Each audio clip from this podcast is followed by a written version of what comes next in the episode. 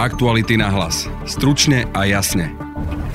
Hlasovanie o budúcnosti Igora Matoviča v ministerskej stoličke sa presúva na útorok. Stalo sa tak potom, čo poslanec Olano Jan Kerkrety skolaboval počas rokovania a bol prevezený do nemocnice. Pre koalíciu je dôležitý každý jeden hlas. Možné scenáre si rozoberieme s politologom Radoslavom Štefančíkom. E, ten plán B je, že Igor Matovič odíde do parlamentu, menšinová vláda bude existovať aj naďalej a my sa budeme rozprávať o tom, kto nahradí Igora Matoviča. V druhej téme podcastu sa pozrieme na to, že viacerí lekári dnes začali podávať hromadné výpovede. Budete počuť Petra Vysolajského, pred tlačovou konferenciou, čo sme spočítali, tak to bolo 1948, ale už počas tej tlačovej konferencie pribudali ďalšie. A tiež reakciu ministra Vladimíra Lengvarského. V pondelok o 4. mám stretnutie so všetkými rejiteľmi nemocníc a následne budeme situáciu riešiť. Práve počúvate podcast Aktuality na hlas a moje meno je Denisa Hopková. Zrýchlenie z 0 na 100 za 3,7 sekundy. To nie je utópia. To je Ford Mustang Mach-E. Plne elektrické SUV Mustang Mach-E prináša novú generáciu online funkcií, pokročilé technológie, ovládanie jazdy jedným pedálom a spoľahlivé bezpečnostné prvky. V predajni Autopolis Bratislava teraz získate posledné kusy s dotáciou 5000 eur. Navštívte Autopolis na Panonskej alebo www.autopolis.sk.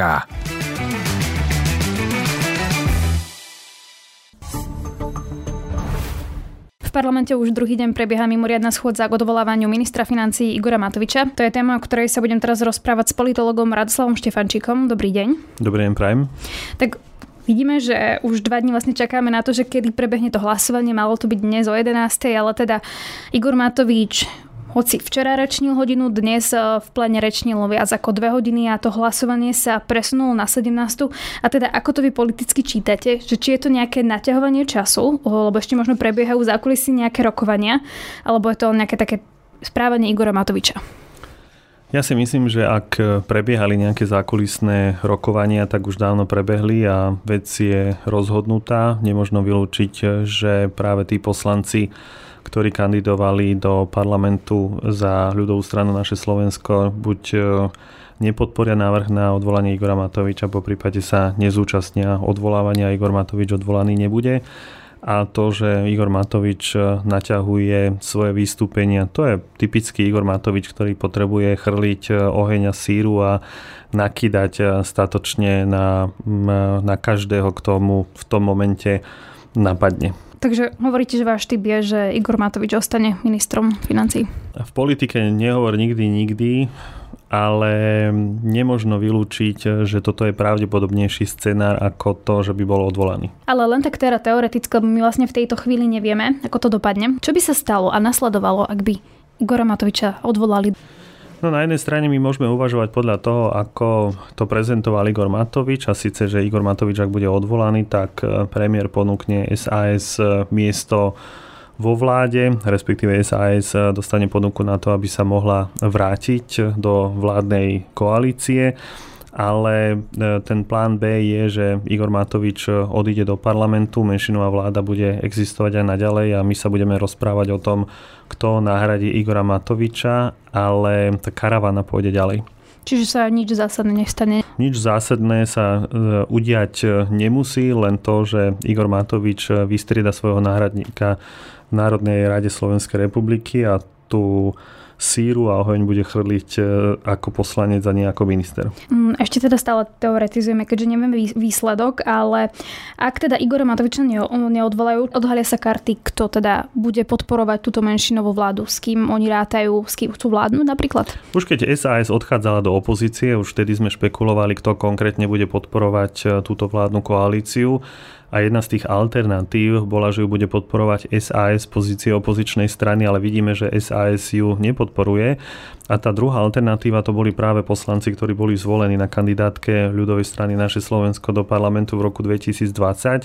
Problém je v tom, že túto alternatívu odmietali niektorí koaliční poslanci ako aj ministri a ak sa náhodou teraz Národnej rade Slovenskej republiky nepodarí odvolať Igora Matoviča práve vďaka poslancom, bývalým poslancom z ľudovej strany naše Slovensko, tak to znamená, že menšinová vláda má podporu aj radikálnych politikov.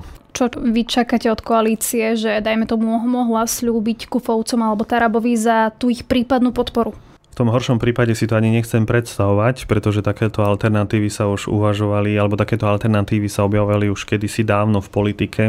Ak niekto náhodou zahlasoval za e, zákon, s ktorým nebolo pôvodne vnútorne stotožnený, tak sa samozrejme špekulovalo o rôznych korupčných e, procesoch, takže pokiaľ myslíme na korupciu, tak skutočne nechcem na to ani pomyslieť, pretože tým pádom by stratila, e, stratil, stratila existencia tejto vládnej koalície akýkoľvek zmysel, pretože táto vládna koalícia vznikla, pre, práve ako dôsledok protestu spoločnosti voči tomu, čo sa tu dialo do roku 2020 a pokiaľ budú robiť e, pokiaľ budú používať podobné praktiky, ako používal Fico pred rokom 2020, tak skutočne nemajú tam e, čo robiť. Na druhej strane to takéto na jednej strane priateľné vzhľadom na to, že ide o politickú taktiku, aj keď sa s tým stotožniť nemusíme, to môžu byť práve rozličné zákony v oblasti etických otázok. My vieme, že tak Tarab ako aj Kufovci sú mimoriadne konzervatívni, politici majú svoje predstavy, k tomu ešte pani Záborská, ten, je, ten jej e, klub v rámci Olano, takže si viem predstaviť, že niektoré zákony, ktoré sa týkajú práve etických, zák- etických otázok, by mohli prejsť práve po hlasovaní e, o dôvere Igora Matoviča alebo po schválení rozpočtu vy ako čítate postoj SAS, ktorá v podstate vyzbierala tie podpisy na odvolávanie Igora Matoviča aj s opozíciou, ako je hlas, lebo samozrejme im nie je dostatok v klube na to, aby to mohli urobiť sami? Správanie SAS je niekedy nevyspytateľné, niekedy schizofrenické. My sme videli v minulosti, že na jednej strane niečo chceli, ale chceli potom zároveň aj niečo, čo sa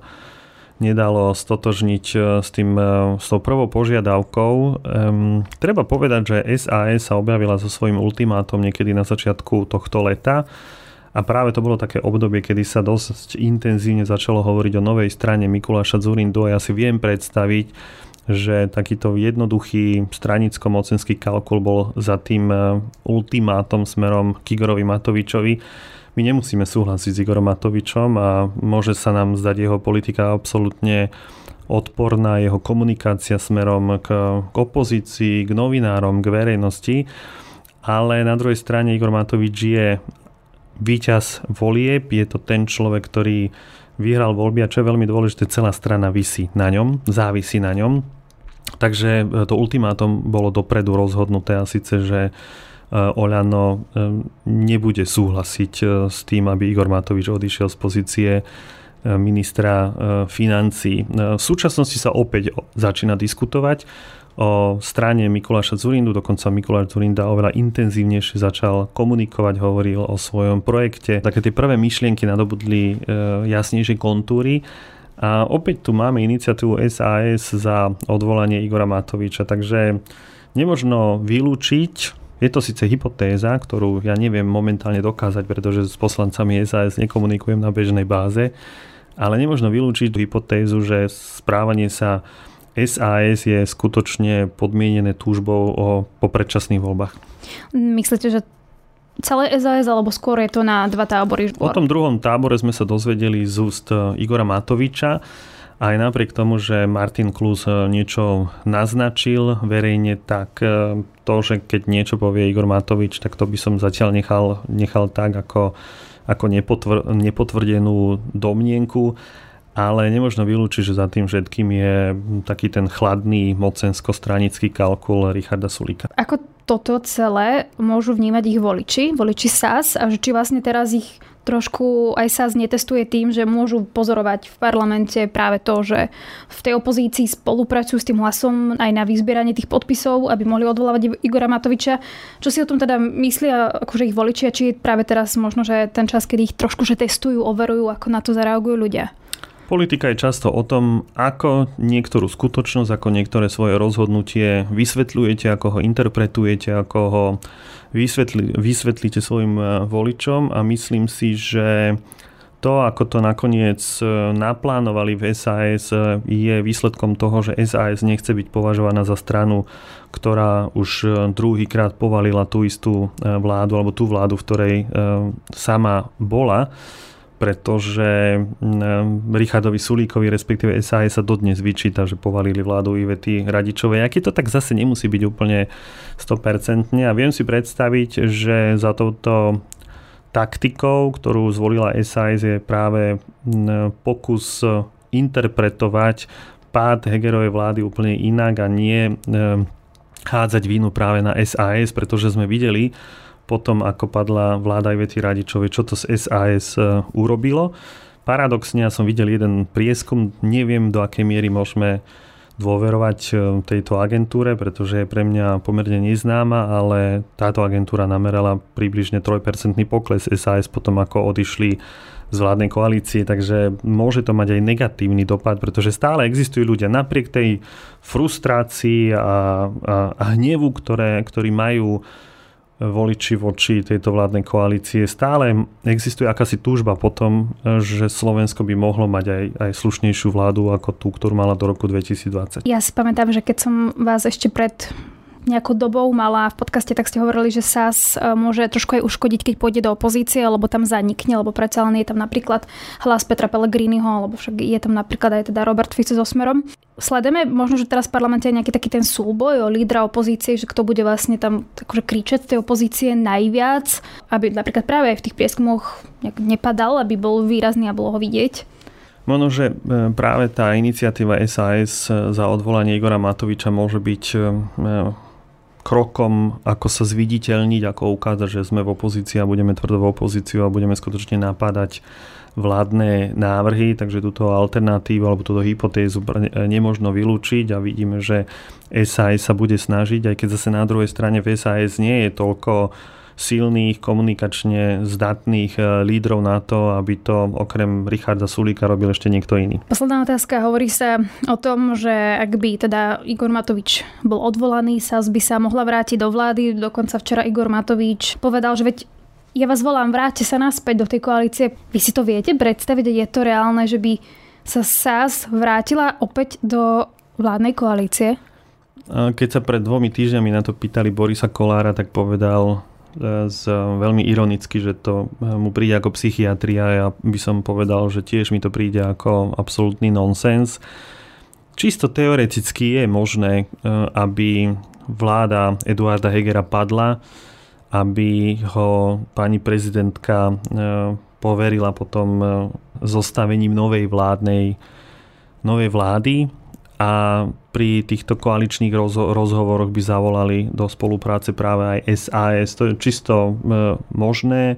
Teoreticky je to možné, ale čisto prakticky si to neviem predstaviť, pretože Igor Matovič je človek, aspoň ak to SAS tak interpretuje, ako to, ako to povedala, že zvládnuť s Igorom Matovičom nie je možné, ale Igor Matovič tam nie je podstatné, či Igor Matovič bude vo vláde alebo v parlamente, pretože Igor Matovič dokáže narobiť vládnej koalícii problémy aj z pozície poslanca. Videli sme to, keď bol koaličný poslanec vo vláde počas vlády Ivety Radičovej a dokázal skutočne upozorniť na seba a veľmi intenzívne e, destabilizovať e, vládnu koalíciu. Takže ja si myslím, že tá otázka tam e, je úplne zbytočná, že či s Igorom Matovičom áno alebo nie, ale ja si osobne vôbec neviem predstaviť, čisto prakticky, že pán Káčer, ktorý je momentálne ministrom zahraničných vecí, sa o niekoľko dní dozvie, že musí skončiť, tak pravdepodobne keď sa s ním dohovárali o tom, že či bude alebo nebude náhradníkom pána Korčoka, tak sa s ním zrejme dohodli aj na tomto a ak by to malo byť iba niekoľko týždňov, tak eh, by to pravdepodobne nezobral. Takže tá predstava o tom, že SAS eh, by sa vrátila do vládnej koalície mi príde absurdná. Toľko teda k vývoju najnovších udalostí a k odvolávaniu Igora Matoviča a politológ Hradoslav Štefančík. Ďakujem pekne za pozvanie. Hromadné výpovede dnes podalo viac ako 1900 lekárov. Ak ich nestiahnu späť, zdravotníctvu od decembra hrozí kolaps. Pokračuje Peter Vysolajský z Lekárskeho odborového združenia. Tých 1948 výpovedí lekárov, to sú lekári z takmer 27 alebo aj viac nemocníc Slovenska. Sú to najväčšie nemocnice Slovenska, univerzitné, fakultné nemocnice. Pripojili sa k nám aj e, súkromné nemocnice a krajské malé nemocnice. V koncom augusta, kde bolo posledné stretnutie s pánom premiérom a kde sme sa vyše roka bavili teda o 8 požiadavkách, ktoré navrhujeme, tak e, sme sa rozlúčili s tým, že sme ho požiadali, aby vláda predložila istý návrh dohody, memorandum, ako na týchto 8 bodoch, týchto 8 problémoch slovenského zdravotníctva ide robiť, čo v týchto bodoch e, spraví. My sme tie požiadavky vysvetlili aj pomenovali tie riešenia a poprosili sme pána premiéra pri poslednom stretnutí, aby nám predložil návrh dohody, ktorý by sme mohli sa vzájomne podpísať, dohodnúť sa, že sa na zdravotníctve ide niečo riešiť. Takúto dohodu sme od vlády do dnešného dňa neostali ani od ministerstva zdravotníctva, napriek tomu, že pondelok sme naposledy spolu s pánom ministrom, kde som ho znova o toto požiadal. Nebolo nám predložená takáto dohoda, ktorú sme požiadali. Peter Vysolajský hovorí, že na všetkých 8 požiadavkách naďalej lekári trvajú. Tvrdí, že ide o komplexné riešenie problémov v zdravotníctve. Zvýšenie platov im preto nestačí. Žiadajú aj zmenu vo financovaní nemocníc či reformu vzdelávania. Tie vyhlásenia zo strany ministerstva, že nám idú o platy, samotné platy, problém slovenských nemocníc nevyrieši. Hovoríme to dlhodobo a chceme vidieť riešenia v 8 bodov. My tie kroky nevidíme zo strany vlády a už nám nestačia sluby, pretože s tými slubami našich pacientov nevieme liečiť, nevieme im odpovedať, prečo nedostanú zdravotnú starostlivosť, prečo musia čakať na operáciu. Koľko lekárov opustí konkrétne nemocnice, nám šéf Lekárskeho odborového združenia nevedel povedať. To nemáme takto zanalizované, pretože tie výpovede pribúdajú. Pred tlačovou konferenciou, čo sme spočítali, tak to bolo 1948, ale už počas tej tlačovej konferencie pribudali ďalšie, takže to číslo ešte nie je. približne neviete? Neviem vám to povedať, lebo to sa mení naozaj a my máme ešte výpovede, ktoré nám lekári podali, majú mesačnú výpovednú dobu, takže ty podáme o mesiac, takže tam budú len pribúdať. A čo teraz vlastne vy očakávate, čo sa počas tých dvoch mesiacov bude diať? Jednou vetou, čo očakávame, je, že ministerstvo zdravotníctva a vláda začne riešiť zdravotníctvo. Vy vlastne hovoríte, že tým trpí najviac pacient, ale nie je to tak, že teraz týmito výpovediami vlastne ten pacient utrpí ešte viac? Našimi výpovediami vznikla nádej, že sa začne riešiť situácia v nemocniciach bez našich výpovedí by sa s tým nedialo nič. Takže my vidíme každým dňom, každým týždňom, že to ide k horšiemu, odchádzajú nám kolegovia, odchádzajú sestry z nemocníc a naozaj my máme obmedzený chod nemocníc a oddelení pre nedostatok personálu. Keby sme to mlčky tolerovali, vtedy najviac ubližíme pacientom. Naša snaha je, aby sa začalo riešiť a potom sa zlepší, tým pádom sa zlepší podmienky pre našich pacientov. Robia lekári alebo teda nemocnice aj niečo preto, aby to ten pacient nepocitil? Uh, viacerí riaditeľe nemocníc naozaj robia, čo môžu. Za to im aj ďakujem, že nás takto podporujú ale ako lekárov a sestry, ale keď je zle nastavený systém, tak ten riaditeľ môže byť aj čarodejník, tak s tou nemocnicou veľa nespraví. Čo napríklad, aké konkrétne kroky robia? Napríklad, keď máte zle nastavené financovanie nemocnic, keď je v tom neporiadok, to je to stanovisko Úradu pre dohľad nad zdravotnou starostlivosťou, ktoré hovorí, že ak sa neurobi poriadok v tom financovaní nemocnic, tie štátne nemocnice skolabujú. To nie je teda naše vyjadrenie, to je vyjadrenie Úradu pre dohľad nad zdravotnou starostlivosťou tak e, dovtedy nemôžete čakať, že tá nemocnica bude nejako rásť, bude lepšie vyzerať. A čo chcem povedať, teda e, je dôležité si pozrieť, ako to vyzerá v Českej republike, kde ten rozpočet nie je až o toľko väčší ako, ako rozpočet pre slovenské zdravotníctvo. Napriek tomu v Čechách majú podstatne viacej lekárov, podstatne viacej sestier, viacej nemocníc a zdravotníci sú tam lepšie ohodnotení. Sa pýtam, kde tie slovenské peniaze v rozpočte na zdravotníctvo idú a odpoveď na to je vo viacerých analýzach aj konštatovania aj úradu hodnoty za peniaze, ktoré hovorí, že máme príliš drahé CT, MRK drahšie ako v Čechách, že tu máme množstvo firiem, ktoré na Slovensku na zdravotníctve výrazne zarábajú na štandardne viac ako v Európe. Máme tu zdravotné poisťovne, ktoré si nerobia svoju funkciu, ale sú ziskové. Toto sú veci, e, ktoré treba riešiť. Aj v kríze, keď nemáme peniaze ako štát, treba upratať zdravotníctvo a toto žiadame. Ak ste teraz hovorili o tých zdravotných poisťovniach, tak tam aké riešenia vy teda vidíte? Zdravotné poisťovne na Slovensku si musia prvom rade robiť svoju robotu a to je strážiť kvalitu zdravotnej starostlivosti a zaplatiť len takú zdravotnú starostlivosť, ktorá bola poskytnutá adekvátne a podľa štandardov a musia ho zaplatiť tak, aby pokryla minimálne náklady na tú liečbu. E, my sme e, nedali požiadavku na zdravotné poisťovne, my sme dali požiadavku na nemocnice, keďže sme z nemocníc, aby vláda zabezpečila konečne poriadok vo financovaní nemocníc. Ten sa deje v Európe väčšinou cez systém DRG, aby sa zobjektivizovali tie náklady nemocnic a podľa toho boli poistené nutené zaplatiť aspoň náklady. Tento systém e, financovania nemocníc sme posledná krajina v Európe, ktoré, v Európe, ktorá ho nemá. Ako si to vysvetľujete, prečo ho nemáme ešte? No, to je to, čo hovorím, že tento systém zdravotníctva, ktorý máme na Slovensku, je neprospech pacientov, je neprospech zdravotníkov, ktorí sa stále ohlasujú, zdravotníci a pacienti, ale tento systém zdravotníctva, ktorý máme na Slovensku, výrazne je v prospech mnohým kvázi podnikateľom, ktorí tu zarábajú obrovské peniaze zo slovenského zdravotníctva a títo ľudia, tieto zaujímavé skupiny ten systém nechcú meniť. Vieme povedať aj o akých špecialistov pôjde bližšie? To väčšinou kľúčoví lekári, ale každá tá profesia je dôležitá. Slovenské nemocnice sú v stave, že keby aj len sanitári z operačiek dali vypovede, tak sú nenahraditeľní. To je naozaj v takomto žalostnom stave. Ale čo sa týka tých lekárov, ktorí sa zúčastnili týchto výpovedí a ktorí sa za tento čin veľmi vážim, pretože naozaj spravili neštandardnú vec pre svojich pacientov, tak väčšinou ide o anesteziologov, internistov, pediatrov, eh, chirurgov, traumatologov, eh, ginekologov, ale sú tam aj oční lekári, rengenlogovia a ďalšie profesie. Od ľudí sú aj nejaké reakcie? Píšu vám ľudia alebo nejako na to reagujú? Čo sa teraz vlastne deje? Tí ľudia, ktorí majú pozreté tie naše požiadavky a, a sú dobre informovaní, čo žiadame, väčšinou e, sa stretáme s pozitívnymi reakciami, držia nám palce veľmi často a denne sa stretávame s pacientami, takže od týchto ľudí, občanov, teda chorých ľudí, ktorí sú odkazení na našu pomoc, cítime veľkú podporu. Žiaľ, tí e, zdraví ľudia, ktorí uveria nejakým titulkom o platoch, tak e, to vnímajú inak, ale tým odporúčam, aby si pozreli to, čo žiadame. Posledná otázka. E, či ste sa teda s nejakými lekárskymi fakultami riadili, radili ohľadom týchto požiadaviek, čo sa týka vzdelania? Áno, my sme v kontakte s dekanmi lekárskych fakult, sme v kontakte so zahraničnými kolegami, viacerí lekári v našom združení aj v tej skupine robili aj v zahraničí. Máme tieto veci, čo sa týka vzdelávania, prekonzultované aj s odborníkmi, ktorí máme na to aj prieskum medzi mladými lekármi. Sú tu medzinárodné prieskumy, vychádzali sme z týchto vecí a hlavne z legislatívy, ktorá je bežná v západných krajinách. Štatisticky najviac Slovákov, mladých lekárov odchádza za vzdelaním do Čiech, tak preto sme vyhodnotili, že, tá situá- že by sme sa chceli priblížiť hlavne Českej republiky, je to aj blízka krajina nám, takže myslím si, že toto bol najjednoduchší krok sa priblížiť čo najviac českému systému a štatistikou, keď to mám povedať, máme 40 špecializácií približne na Slovensku, to je pediatria, gastroenterológia, interná kardiológia, tak takýto intern, uh, intenzívna medicína, je ich 40 dokopy a 35 z nich máme v nárokoch na vzdelávanie nad úroveň toho, čo má Európa.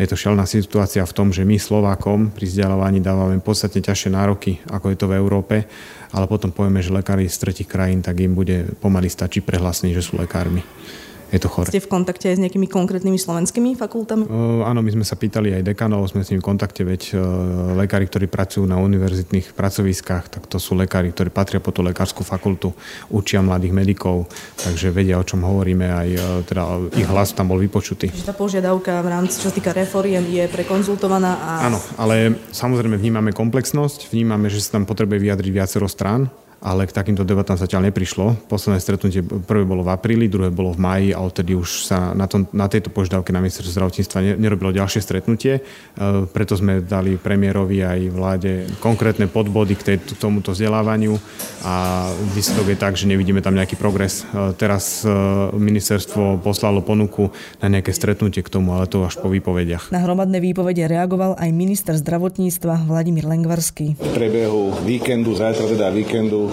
som eh, nechal spracovať za jednotlivé nemocnice eh, konkrétne počty lekárov v konkrétnych odbornostiach, eh, takisto samozrejme ich štruktúru, to znamená so špecializáciou bez špecializácie a v pondelok o štvrtej mám stretnutie so všetkými rejiteľmi nemocníc a následne budeme situáciu riešiť. Na dnešnom podcaste spolupracovala Denisa Žilová. Od mikrofónu sa lúči a pekný zvyšok dňa želá Denisa Hopková. Aktuality na hlas. Stručne a jasne.